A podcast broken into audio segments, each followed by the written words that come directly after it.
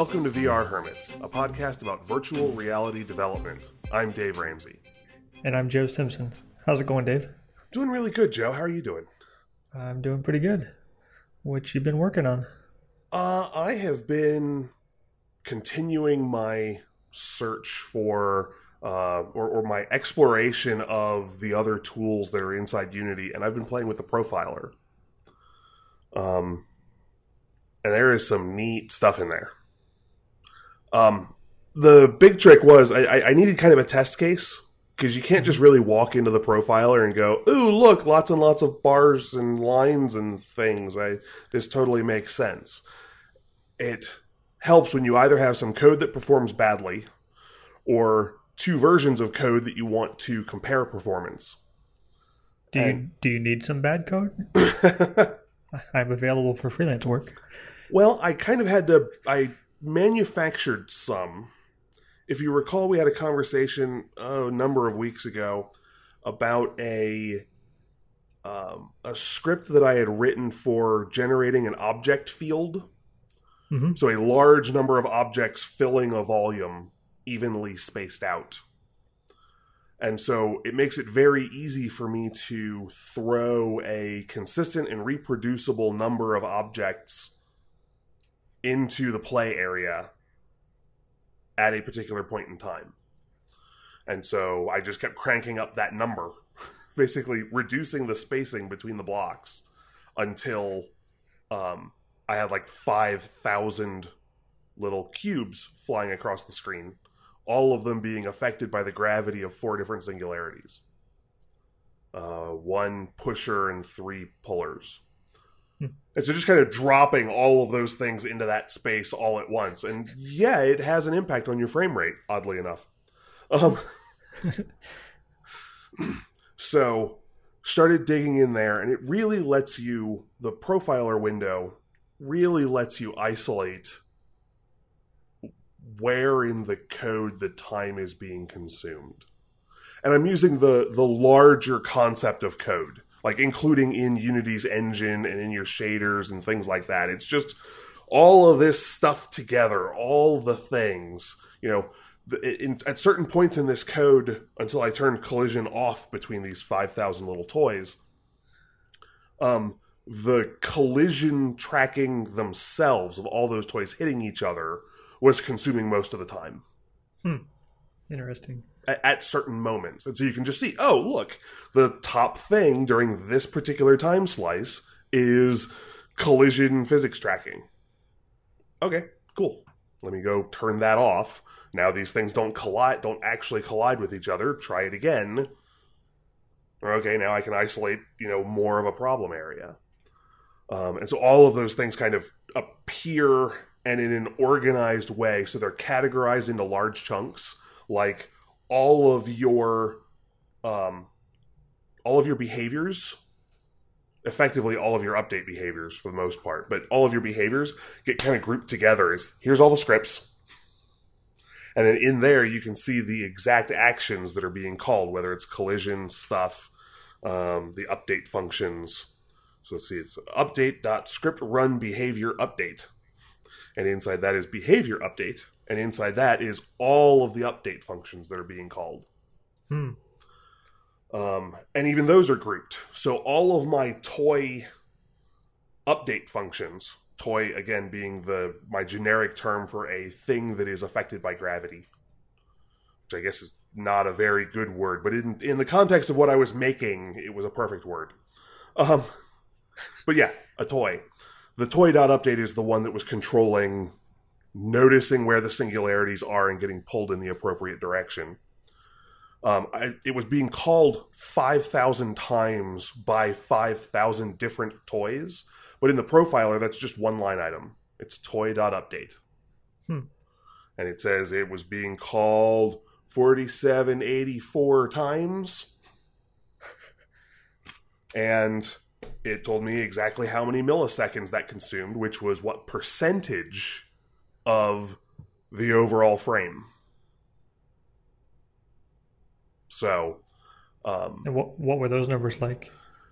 So while the toy was doing that logic, it was accounting for 12 to 14% Of each frame or each second? of, of each frame, basically. That's still pretty incredible. Um, it was. It still seemed to be enough to drag down the frame rate. Hmm. Um, it was about ten to twelve milliseconds, just Oh. on running that. Like, what kind of frame rates were you getting, and what kind of machine were you on? So it was on my VR machine. So it's a uh, i7 four gigahertz, and then a 1070 graphics card. Okay. Um. So. Yeah. So my next step then, once I had kind of those baseline numbers and I was pretty sure I knew what it was I was measuring, I commented out all of that update code. For fun, it was just the code inside the update function. The update function was still there. This will get interesting in a second. And then on I moved all of that code into the field object itself. So there's a, a game object that I place in the scene that is just think of it as like a large prism shape that is used as the outer boundary that gets populated by all the little things. Mhm. Okay, well that thing is still there, and it, it at this point owns all of the little objects that it spawns. So what I could do is I could put the management code in there and just have that one loop through everything that's happening. So I, I have an idea for you. Uh huh. Um, if you have a chance, you should download that special version of Unity that has the job system and entity, entity component system and try to convert this to that new model and kind of compare the three options of like the doing it at the toy level, doing it at the manager level, and then doing it with the new super performance stuff and see what kind of differences you get. I think that'd be pretty cool. I'm just writing that down because that sounds like a fun idea. You can write a blog post about it. we actually we have uh, I don't think we ever use it, but we do have like a blogging feature built into our podcast site. So Cool. Okay.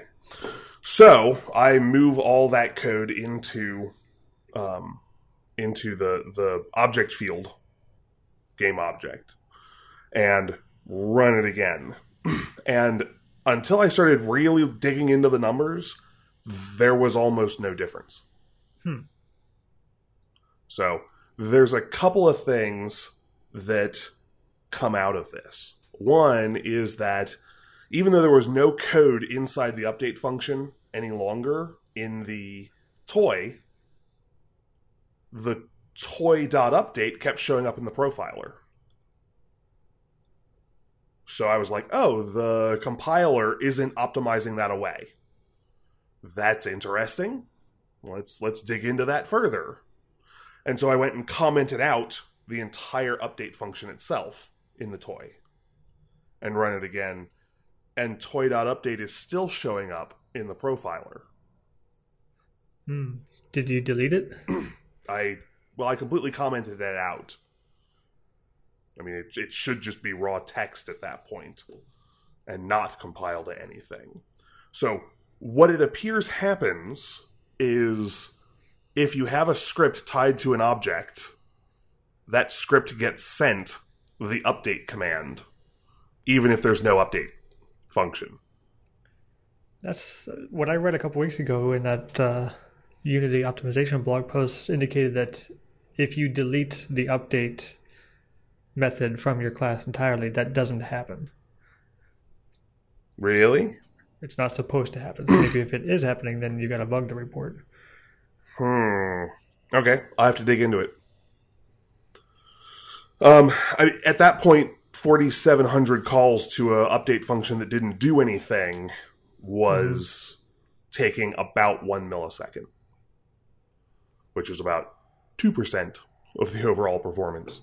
So maybe that's just the mono behavior checking to see if it needs to be calling update on that class then. Could be. If it is, then I would suggest that it's a potential area of optimization for Unity itself in the compiler would be to somehow tag objects that don't need to have update called. The other one that I did not have time to check was whether that was functionally effectively per script. So, you know, when I was playing with my earlier, uh, we were talking about it in refactoring a prototype episode. Mhm. Um, I was tying three or four scripts to a single game object. And I'm wondering if all of those are getting updates thrown at them, even if they don't have an update function, which means Mm. tying lots of object or lots of scripts to a large number of objects could actually generate a performance issue. Yeah. I know, like, this kind of testing is valuable for me because as I'm playing with this bowling demo, I've got some things that that need to happen on the pin level and some things that need to happen on the pin manager level. And I'm doing a lot of things. Um, actually, the pin doesn't have an update method right now. I got rid of it and replaced it with a coroutine. Um, but there are things that the pin manager does like when when pins get knocked over they can check themselves and say hey am i knocked over if i am then de- deactivate myself and then uh, i just have that do work on a coroutine actually no it's not a co- i'm sorry it's not a co- it's based on the collision so once it detects a collision it checks to say hey d- you know what happened to me am i still standing if I am standing, then don't do anything. But if I got knocked over, then de- deactivate me. And remove force, remove velocity and angular velocity. Thank you very much. That did work, by the way. Awesome. Um, and then with other things happening at the pin manager level, like actually checking to see who is standing and assigning a point for each one that's not at the end of the frame, as well as rotating all the pins back to place and putting them back where they belong and then reactivating them. I could move some of that down to the pin level, and I probably should. Um, but it was just a quick way to like, I have to iterate over those 10 or more transform points of where I'm going to put pins when I respawn them. Mhm. So I figured in that loop, I might as well do the checking to see, um, like the checking and the rotating and the, and the placing.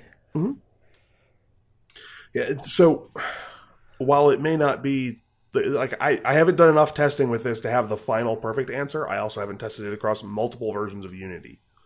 But in general, for the most part, it doesn't appear that there is a significant performance difference between doing it at the manager level and doing it at the pin level.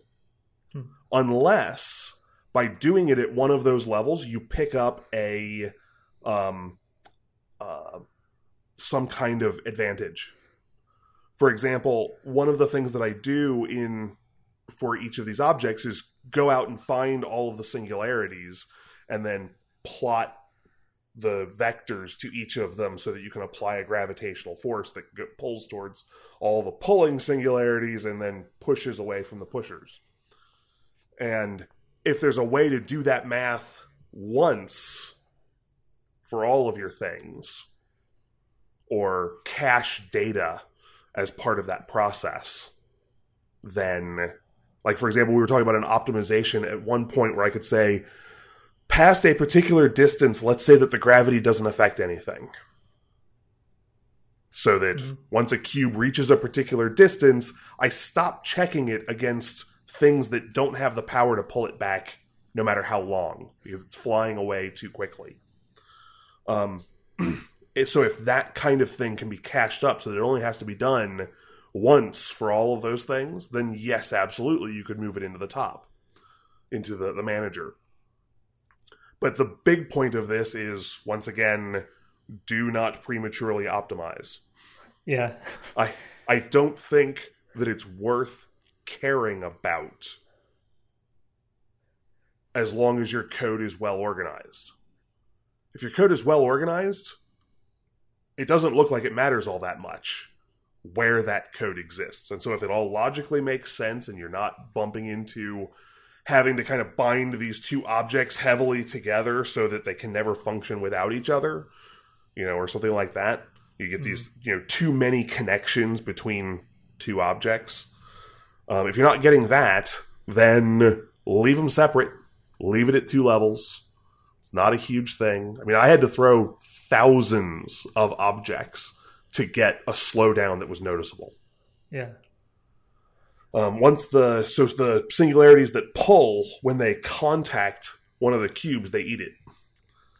And once it got down to a thousand cubes, everything's flying around at 120 frames a second. Hmm. So, and and also bear in mind that the code that I've written for doing the singularity pulling and whatever was first pass, completely not optimized code.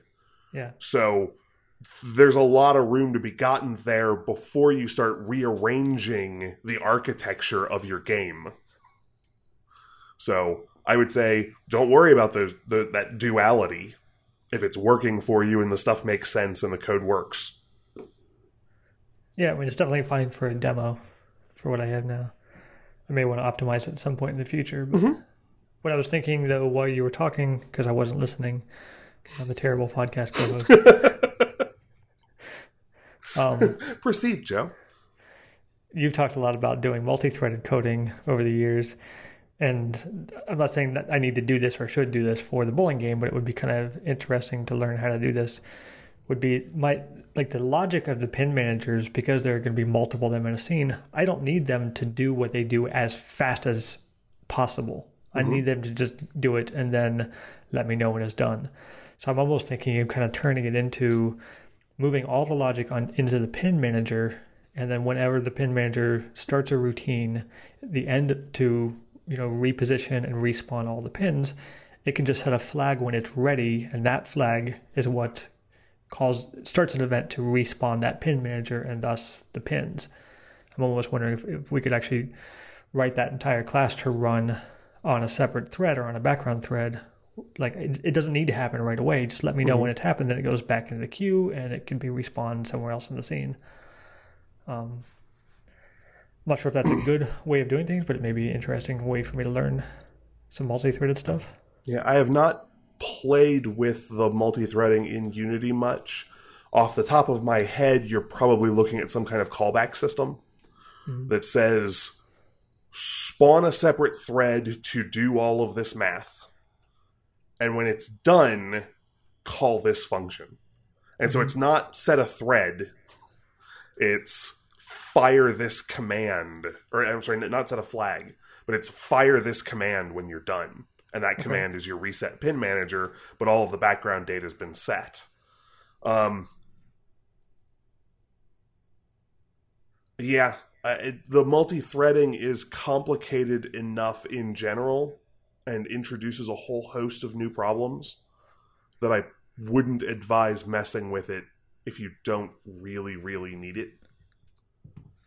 Um, I mean, you can do it as a learning thing, but you know, coroutines were kind of designed for this Mhm. without having to worry about all of the things that you bump into when you start doing I don't want to say real multi-threading, but but the deeper level of multi-threading. Yeah, and I'm using a coroutine on the pin manager now. So it basically what starts its routine is a collision from the ball and a collider just around the pin manager, and that just calls a coroutine in three seconds. And it's kind of a cool blend of a coroutine that defers itself for three seconds and then runs like every, I think I have it like 0.05 seconds. Um, so it'll just it, it will run as long as it needs to finish, but it, it doesn't ever take more than like two loops through that. Um, which was kind of neat to be able to figure out how to like divide a coroutine in half. Like, don't do anything for a second and then do this as quickly as possible, Mhm. but not as quickly as the update method. Yeah. Yeah, I think I'm thoroughly abusing coroutines in this project. I, I think I have like eight classes in the project and maybe 40 functions, and I'm guessing 20 of those functions are coroutines. Okay. Maybe maybe a little overdone. It's like we talked about a couple weeks ago. Like you know, the developer learns a new tool. Like Yeah. everything's a nail. this is now called coroutine bowling. Pretty much. Although I did come up with an alternate game idea to jump on the whole battle royale craze. Uh huh. It's you know I thought about bowling royale. A hundred people, hundred lanes. Yeah, no, I'm kidding. I'm not going to make that. I, I think it's a viable product line. Go for it. There, there are people that would probably play that. I don't want to get all the death threats and hate mail that people get. So yeah, that's that's been my fun for the week. I'm certainly going to dig into this some more, see if I can nail down exactly what's happening where. Um, I also wasn't using the very very latest and greatest Unity version, so who knows if there's an extra optimization in there somewhere. I mean, the thing's constantly in flux, so chasing after it is both important and kind of silly in a weird way. Yeah, I, I'm kind of declaring Unity not in flux. So I, I read the article, like we talked a couple weeks ago about during their keynote, they they announced a new release cycle where they would mm-hmm. have three releases a year and a stable release at the end of every year that would last for two years. So I, I read a blog post that follows up on that stuff and clarified some stuff from Unity. and essentially, they're turning 2017.3, they're, they're doing another point release called 2017.4, which isn't really a new version. It's just a neat way of wrapping up all of those minor changes and saying, this is the version that's going to get the stable release for two years, stable support for two years. And then in that same post was something that kind of I kind of didn't like, which was the other versions, the uh, tech releases, 2018.1, 2018.2. Those are obsolete as soon as the next one comes out. Not obsolete, but those are those are not the the supported version. And I thought that was a little too aggressive for me. So I'm just aside from trying things out, I don't think I'm going to use 2018 for a while. Even once once it's out of beta. I think I'm just going to stick with 2017.4 because it's the the new things are really cool, but mm-hmm. none of them are far enough along for me to want to jump ship. Like the shader graph is really cool, but it's also just really kludgy at the same time. Yeah, Like I'm better off not writing shaders at this point than trying to mi- migrate an entire project to that just for that.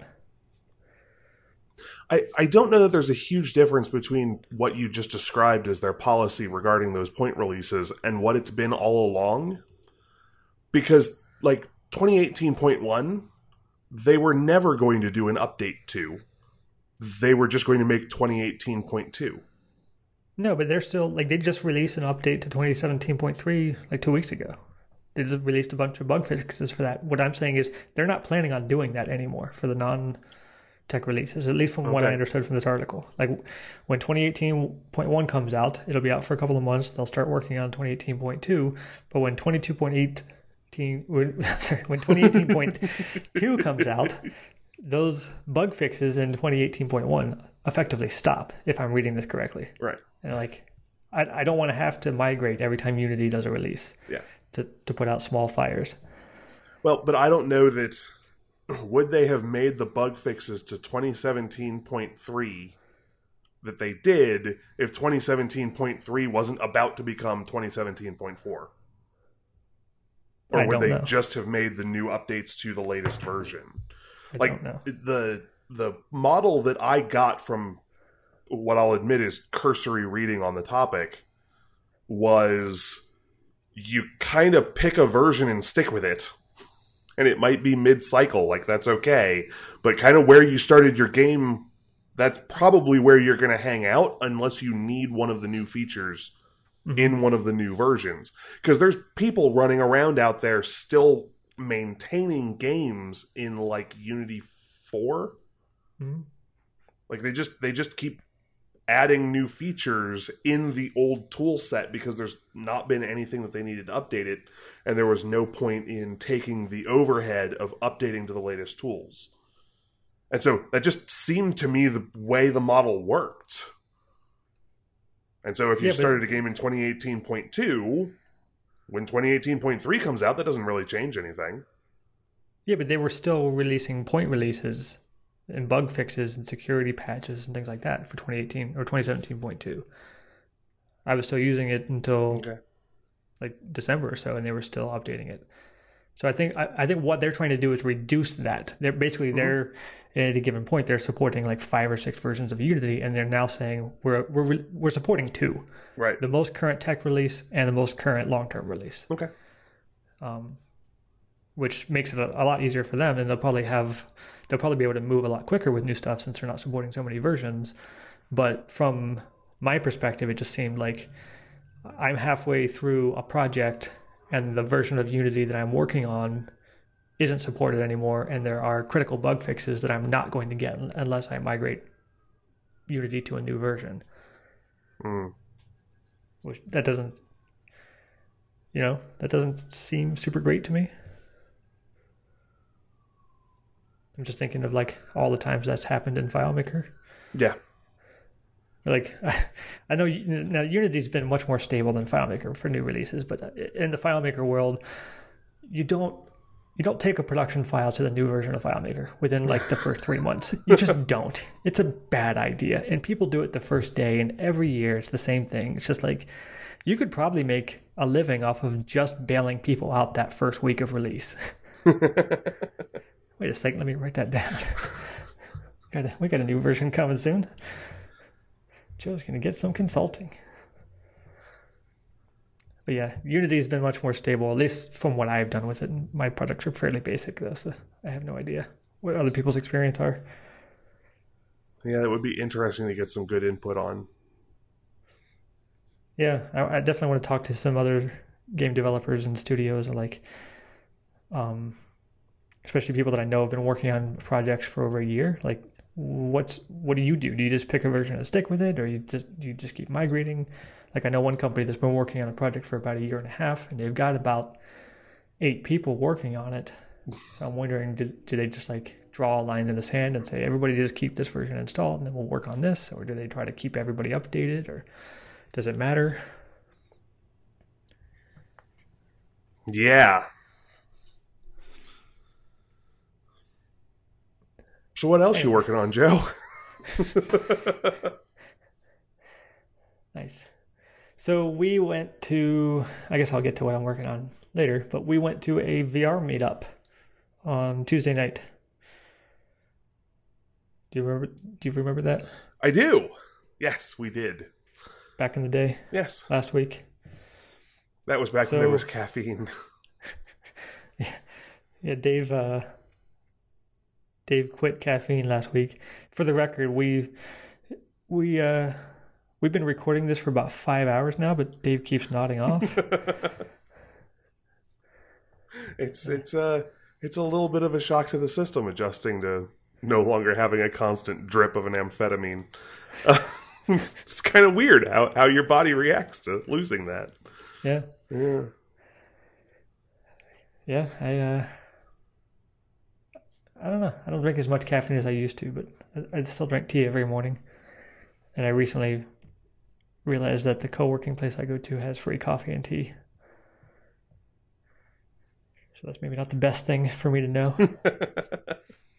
so you were talking about that cool VR meetup that we went to.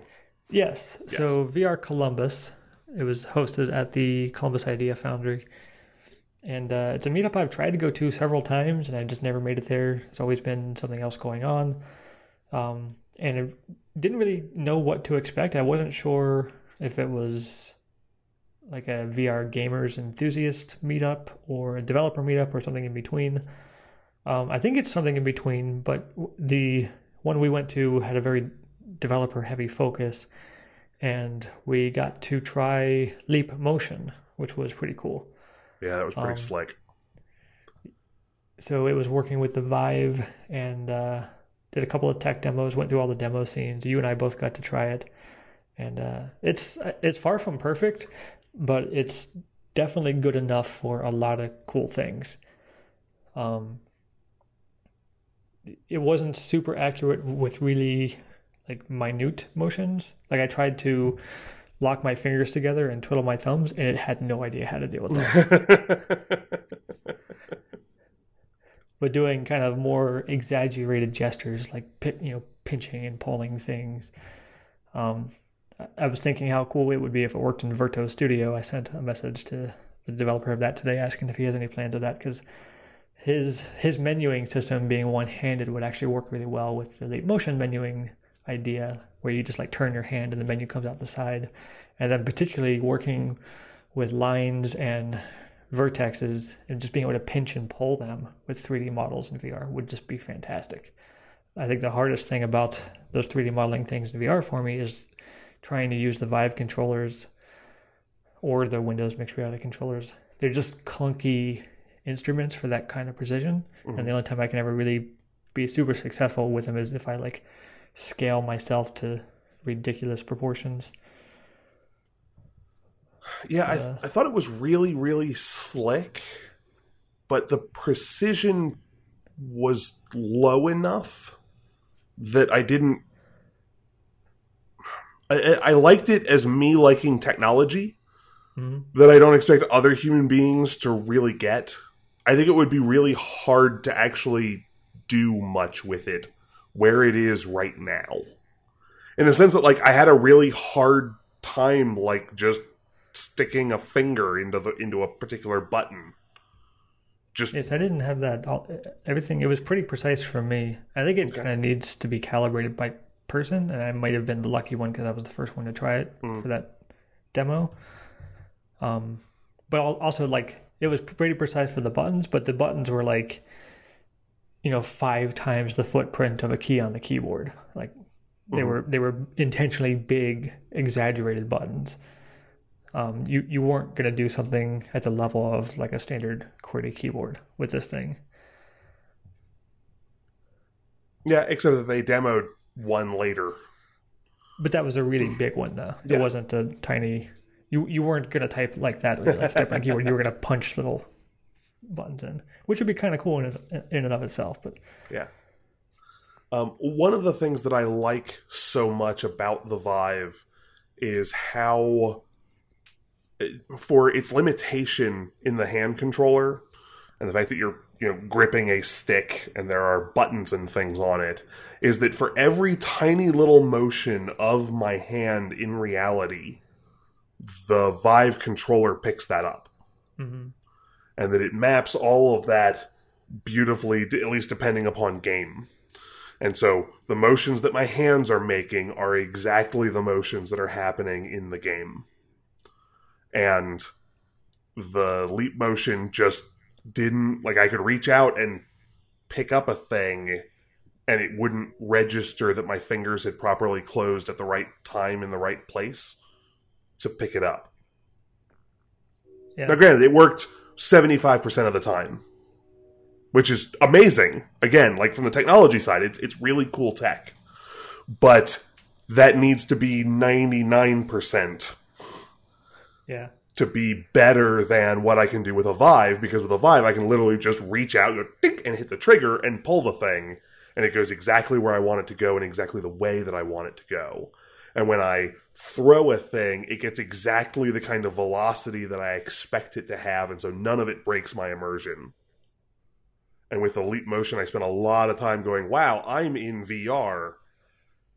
You know, it was it was closer to uh, Waldo grips where my hands are doing something and that is translating through the computer into an action on the screen, not my hands are grabbing the thing. Mm-hmm. it was yeah, close. It was really impressive. I want to watch it as it goes, but it's it's also got a fairly narrow area that it can watch. So I had to hold my hands in front of me in a way that I normally wouldn't hold mm-hmm. them. Yeah. Um, so there was that. I have seen some pretty cool stuff with it. Uh, even recently, one of the guys I follow on Twitter is working on like a magic system where he just draws kind of glyphs and shapes or even letters in the air. So he'll like draw a circle and then make a shape inside it, and that will turn into a spell that he's casting. And then he kind of uses his hand to, you know, activate the spell. It's pretty mm-hmm. cool.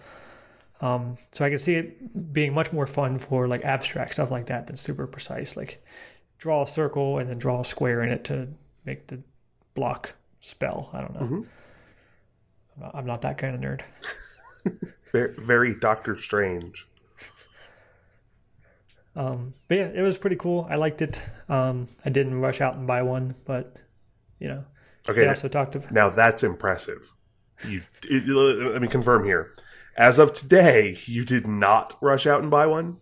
I, I have not bought one. Okay. Just just confirming. Just so I know that when you have one by Thursday that Amazon.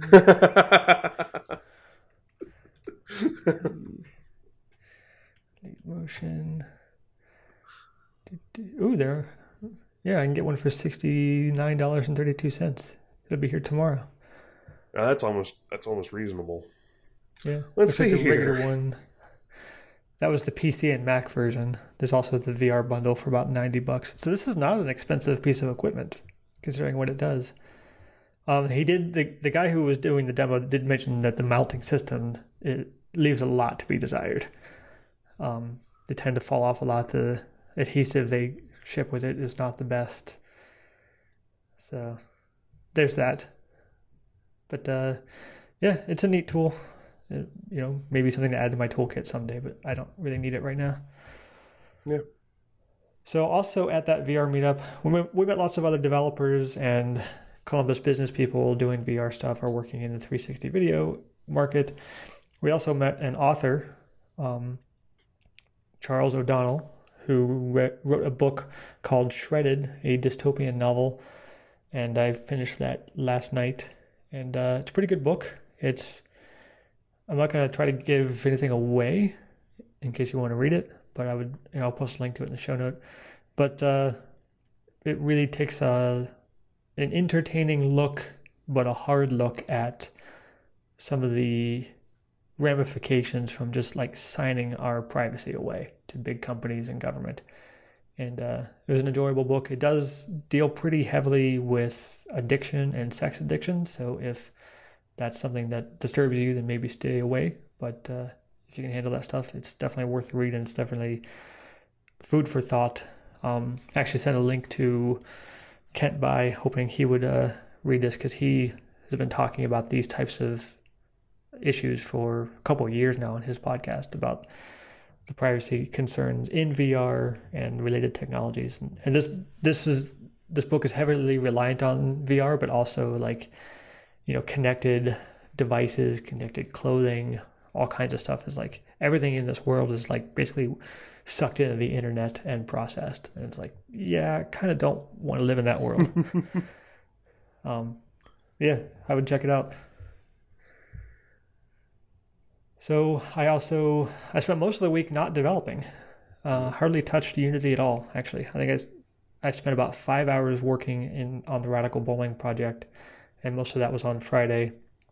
Spent the rest of the week looking for freelance work and making a website, making a resume, signing up for LinkedIn, and then feeling bad about myself for signing up on LinkedIn.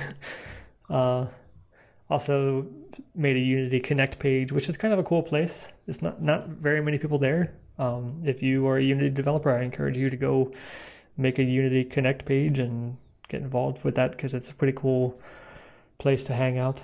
I've seen some interesting things there, and just I, know, I think it has a lot of potential. The web app itself definitely needs a lot of work, but they uh, they have a nice little you know beta in italics next to Unity Connect. So. Um, so I didn't spend a ton of time developing. We'll talk about what I did in a moment, but I went to prototype and play on Friday night, which is the other COGG meeting. Mhm. It's, so the Central Ohio Game Dev Group has a meeting every currently the first Saturday of every month, and then they have a second Friday night of the month where they do a prototype and play and build session where you can just hang out, and eat pizza, and work on your game or show other people your game. And uh, I'd never been to that one, but I actually had something to show, so I went to it, and uh, I was really tired by the time it happened. I had been at the place since 6:30 in the morning, and the event started at 6 um, p.m. So I was pretty tired, and uh, ate some pizza, did some demos. Um, didn't get a ton of feedback at that one. The VR meetup, I got a lot of critical feedback about people um, commenting on various aspects of the aesthetics or the gameplay or the physics. Um, people who really knew their VR. So I got a lot, a lot of really good feedback and ideas from that. At Prototype and Play, I mostly got, oh wow, that's pretty cool. anyway, I'm gonna go try the next game. Mhm. Um, so maybe not as useful, you know, purely useful a session as it was at COGG or, or the VR meetup, but it was still fun to, I guess, get out of the house. I will say by the end of the week, after three, basically three meetups in a week, and showing my game to over 50 people and just a lot of social stuff this week, I did nothing this weekend. I mean, nothing. I didn't want to talk to anybody. I, like I was, I had the phone on do not disturb. I didn't even open the curtains yesterday. Just didn't want anything to do with people, which is why I was able to read an entire book yesterday. Um, but yeah, that that level of social involvement definitely takes a toll on me. so, what have I been working on? so the the radical bowling thing, there was a couple things I wanted to touch on about like demoing that, Mhm. and I guess the most important one. this game works really well on the Vive. It works okay with the Windows Mixed Reality controllers, with the obvious limitations that when you're doing a backswing, the headset can't see that controller, so the the throws are just not as smooth. Mm. The other thing that I really don't like about those controllers is everybody hits the Windows button, which takes you out of the of the app into the Windows Cliff House. Then everybody gets confused about where am I, what do I do, and of course I can't see what they're doing because all I'm seeing is Unity, and their head like the headset's still feeding the motion data to Unity, so they're still moving around in the Unity player but they're in the cliff house. I'm like, do you see a Steam VR Steam VR window anywhere? Uh, yeah, it's on the floor. Like, okay, point and click at it. Like, so I, by Friday night, I was basically handing people the controllers and saying, "Don't push this button." and they would say, "Uh, "Okay." They'd look at me kind of quizzically, and I would say, "Do you like cats or dogs?" And I say, "Oh, I like cats." I'm like, if you push this button, cats will die. Dogs will die.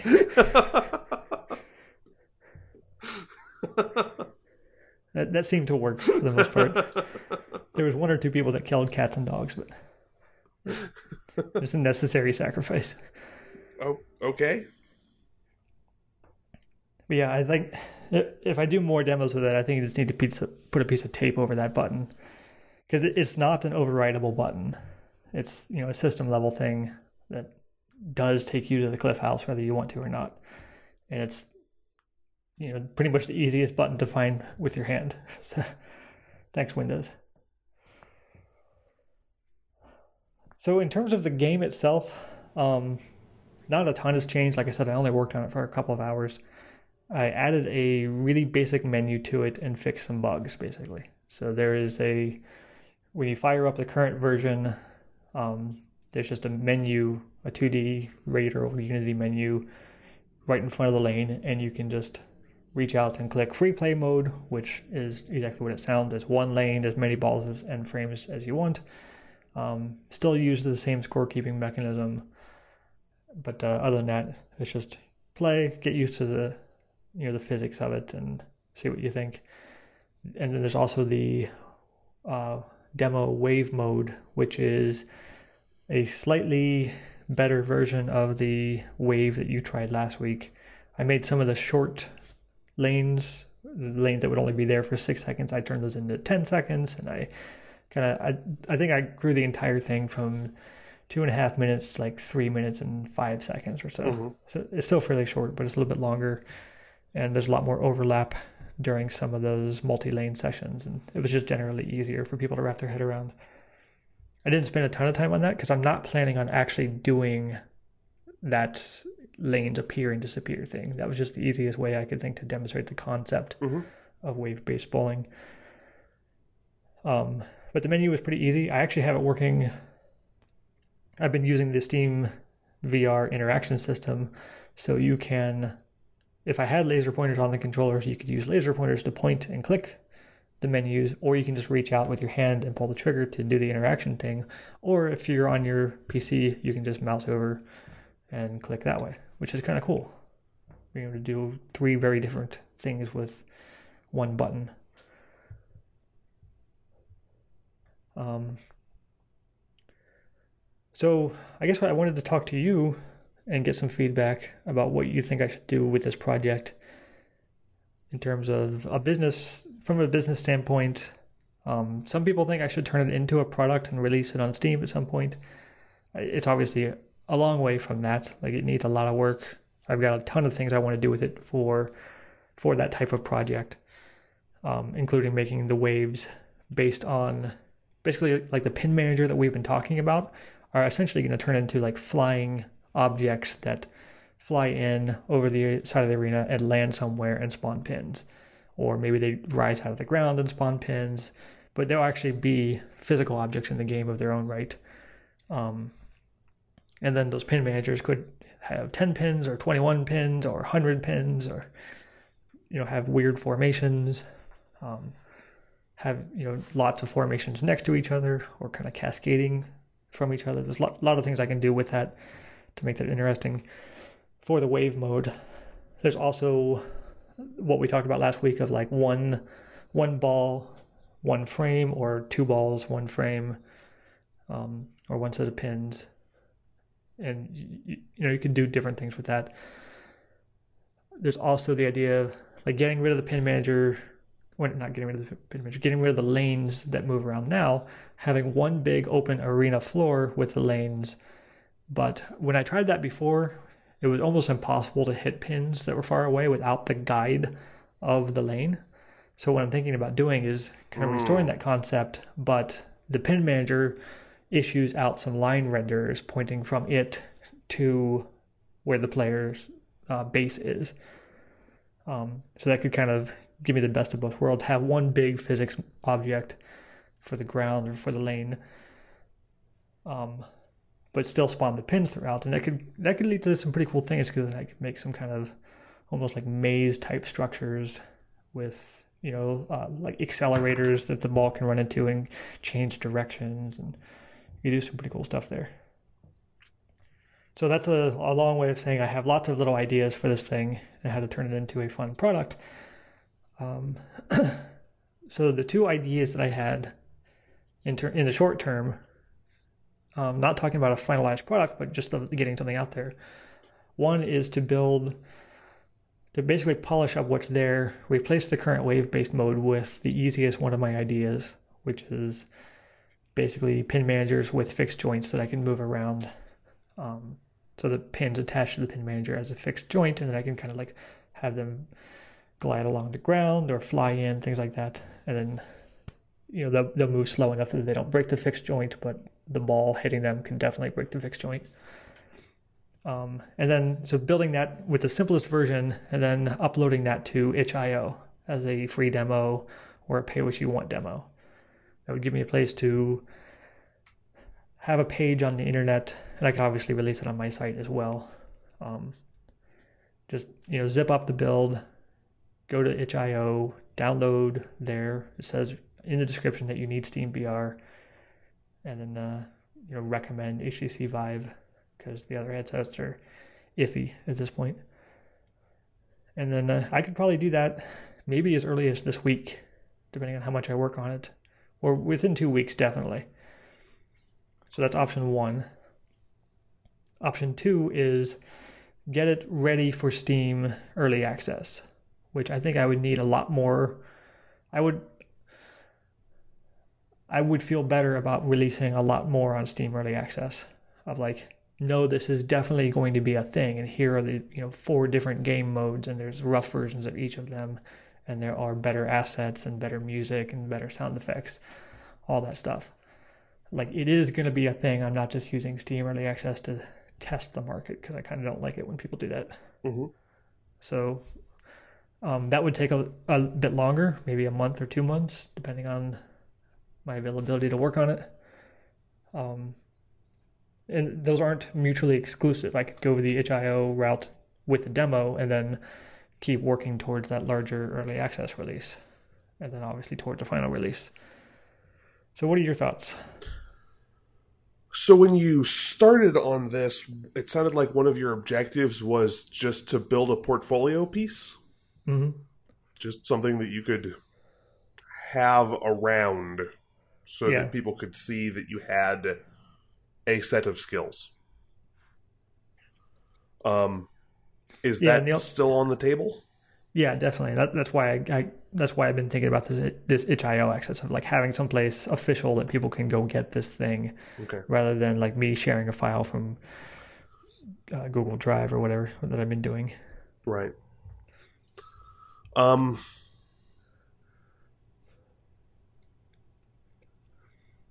Yeah. it would be. I, I can definitely see both ways. Like, I think this is a viable product, or at least some of the ideas that I have could be a viable product. But I also really want to build the next thing, which is um, a Windows mixed reality productivity app with basically just feeding in Todoist as a data source and build a visualization with that. And there's lots of other things I want to build okay. um, as kind of mini projects. So. Well, Then In terms of preference, I kind of want to do everything at once.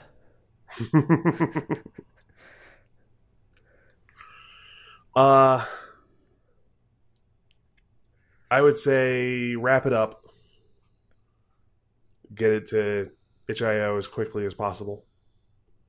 Um whatever that means for you hmm in a state that you can put it out. Um I wouldn't I wouldn't get too elaborate beyond what you're currently doing. Um but yeah, wrap the thing up, get it out there, get your name on it, see if anybody touches it, see if you get some feedback, etc., and move on to the next thing, hmm development wise.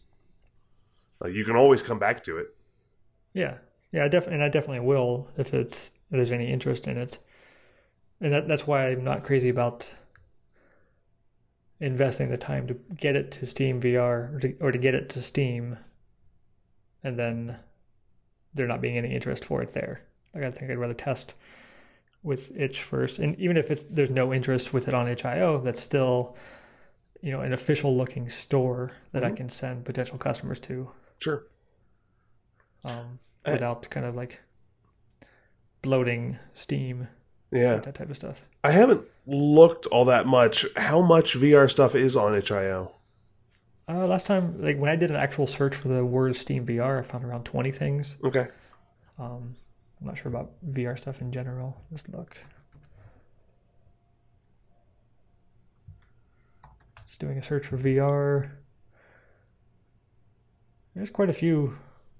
Yeah, I mean, it, it keeps scrolling. I'm seeing stuff for Gear VR and um, a couple Daydream things. Most of it's Windows stuff.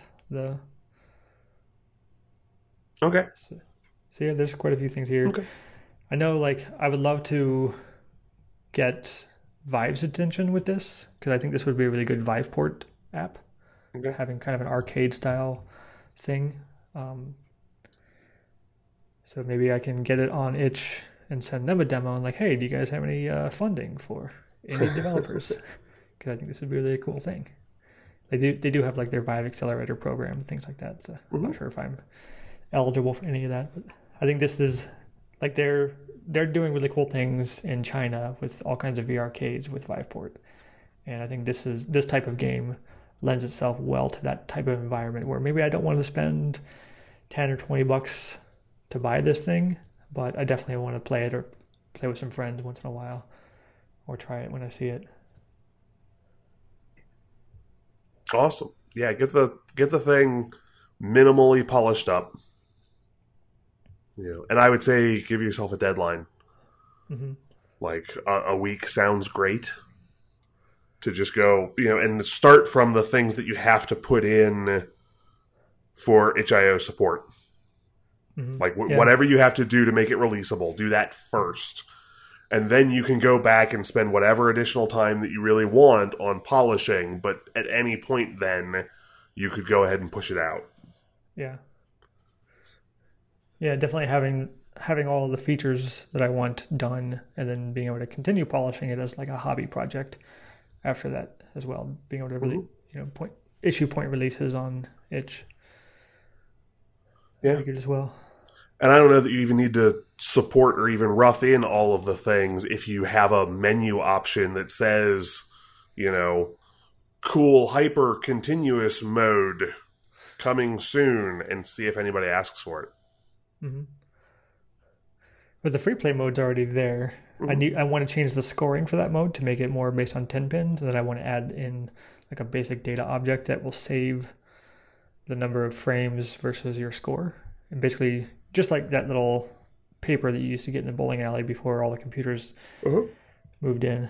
I want to make a a computer version of that, but it would have as many frames as they actually bowled, which could be kind of awesome. just just like 37 i bowled a 300 it would take like 37 frames for me to bowl a 300 but Yeah, a, a friend of a friend of mine who tried the game on Friday night, um, she bowled a 300. I was like, yeah, but you threw like 900 balls.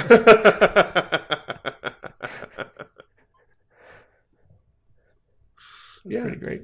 I also uh, I also invented another mini game at the prototype and play.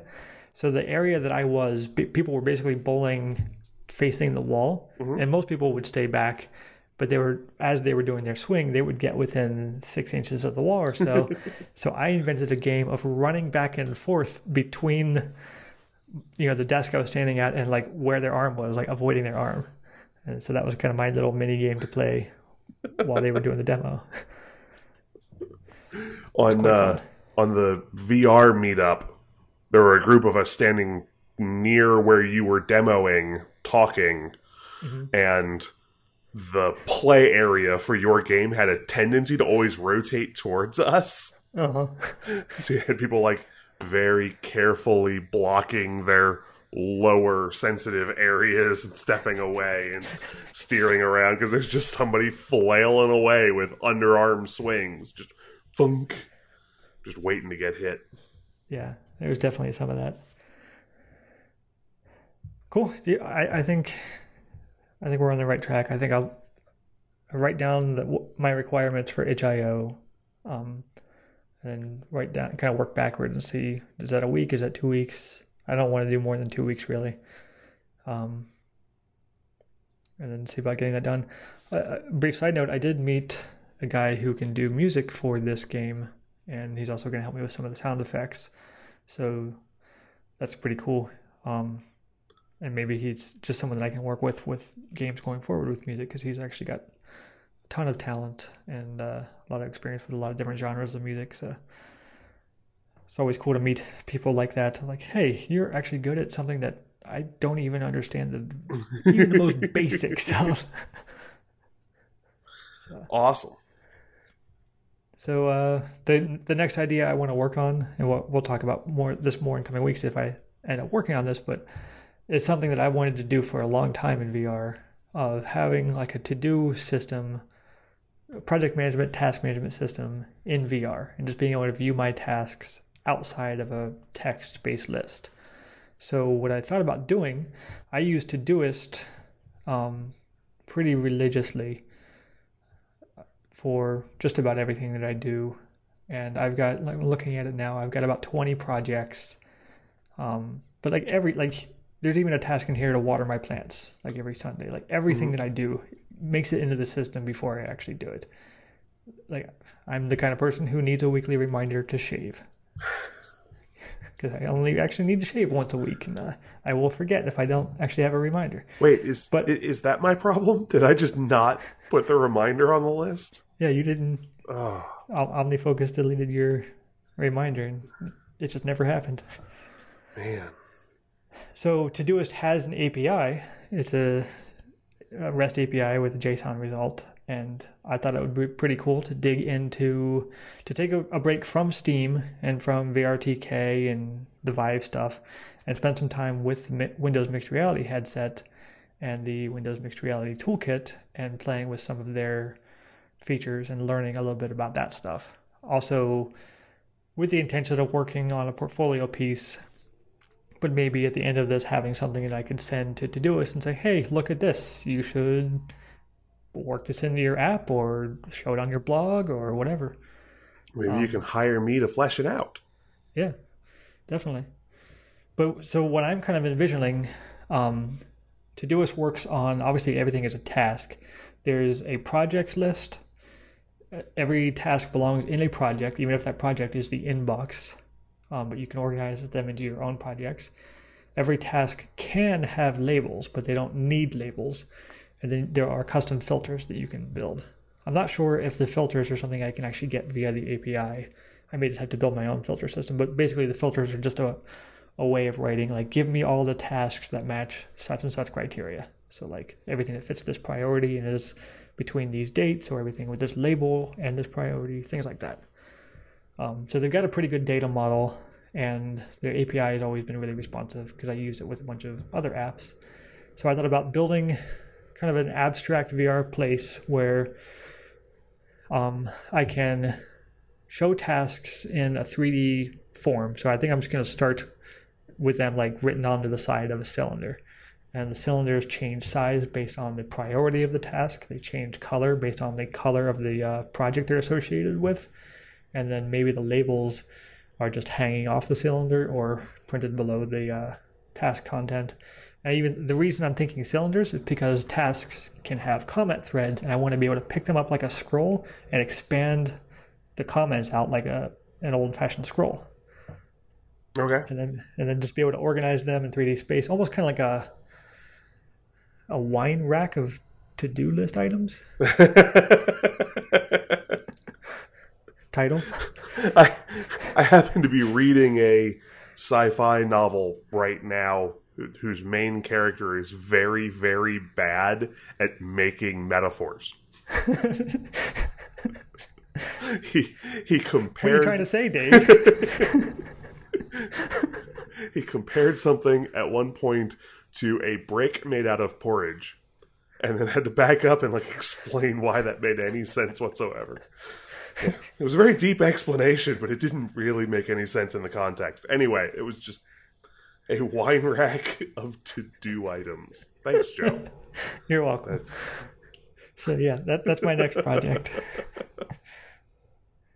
And, and the, the reason I want to do that in, in Windows Mixed Reality is one because I think it's it's better suited for that store, and Microsoft provides better text tools when working in that environment. But they also provide direct access to the uh, speech to text APIs, so I can just dictate things into my tasks, be able to move them around in 3D space, be able to like basically make like the, the uh, VR version of a lasso tool where I can just like surround a bunch of objects and move all of them into a project or um, I really want to have a someday maybe bucket that I can just like pick up a megaphone and yell ideas into the someday maybe bucket. because that's how megaphones and buckets work. Yeah, in my mind. So yeah, that's uh that's I think probably the next thing we're gonna do after the bowling thing is wrapped up temporarily. Obviously, all of this is um, caveated with Joe finding work to do in the meantime. So that's get, definitely taking priority right now, which is why I spent five hours working on the bowling demo last week and about 50 hours working on talking to people and trying to find work, which is not as easy to do outside of FileMaker. So I think my my number of days of not doing FileMaker work is getting shorter and shorter. I think this week I'm going to have to start sending some emails to a different part of my network. But that's what I got to do. Yeah, well, I'm sorry to hear that, but because I know you're sorry to hear that. Yeah, it's kind of like we joked around about like, oh, poor me, poor old Joe can't do what he wants to do for a living. I guess he just has to go back to expert consulting in an industry that he spent seven years at, and where people like him and respect him. Wah wah wah. he can sell gigs really pretty quickly. Yeah. Yeah. No, I So mean, if, if you got to go back to the salt mines, they're not horrible salt mines, and it pays pretty well. Yeah. But There's that. Well, that's everything I have. Anything else from you, Dave? no, that about covers it for me. Cool. Well, that's our show for today. You can follow us on Twitter. I'm vrhermit underscore Dave. And I'm VR Hermit underscore Joe. If you get a chance, like us and review us on your podcast player of choice. Thanks for listening.